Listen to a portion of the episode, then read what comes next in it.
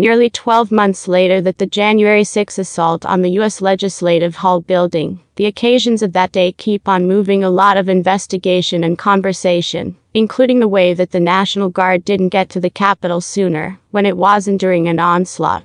Essayists Ryan Goodman and Justin Hendrix, in an article distributed by Just Security this week, contend that the National Guard was limited by the Pentagon due to fears that then President Donald Trump would summon the Insurrection Act. One of the absolute most vexing inquiries regarding January 6 is the reason the National Guard required over three hours to show up at the Capitol. Later, DC specialists and Capitol Police called for guaranteed help. Goodman and Hendrix clarify. The Pentagon's restriction in permitting the Guard to get to the Capitol was not just an impression of authorities' hesitations about the arrangement of military power throughout the mid year 2020 fights, nor was it basically a worry about optics of having military staff at the Capitol.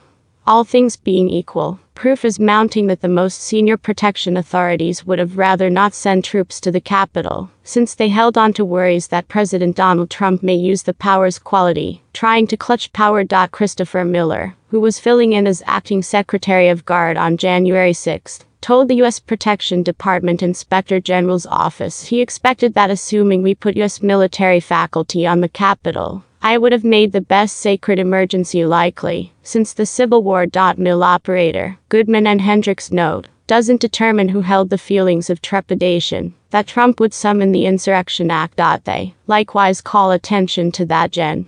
Mark Milley, administrator of the Joint Chiefs of Staff, and previous Secretary of State Mike Pompeo, trusted in each other, that they had a steady concern Trump would attempt to involve the military trying to clutch power, assuming he lost the political decision. The Washington Post's Carol Leonig and Philip Rucker detailed. Goodman and Hendrix stayed. The high ranking representative's feelings of trepidation were justified.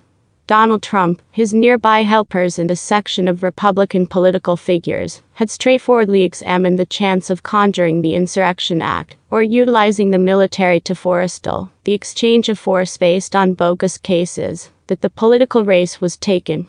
But the Pentagon's activities as for the National Guard propose a situation wherein, based on such worries, a possibly significant emergency of order might have worked out on January 6. All in all, their report recommends that the National Guard might have neglected to enough ensure Congress, since top military authorities dreaded Trump could pivot and utilize the soldiers to subvert the actual Constitution. Apparently, the January 6 Council is looking at this and different lines of request in their generally in the background examination.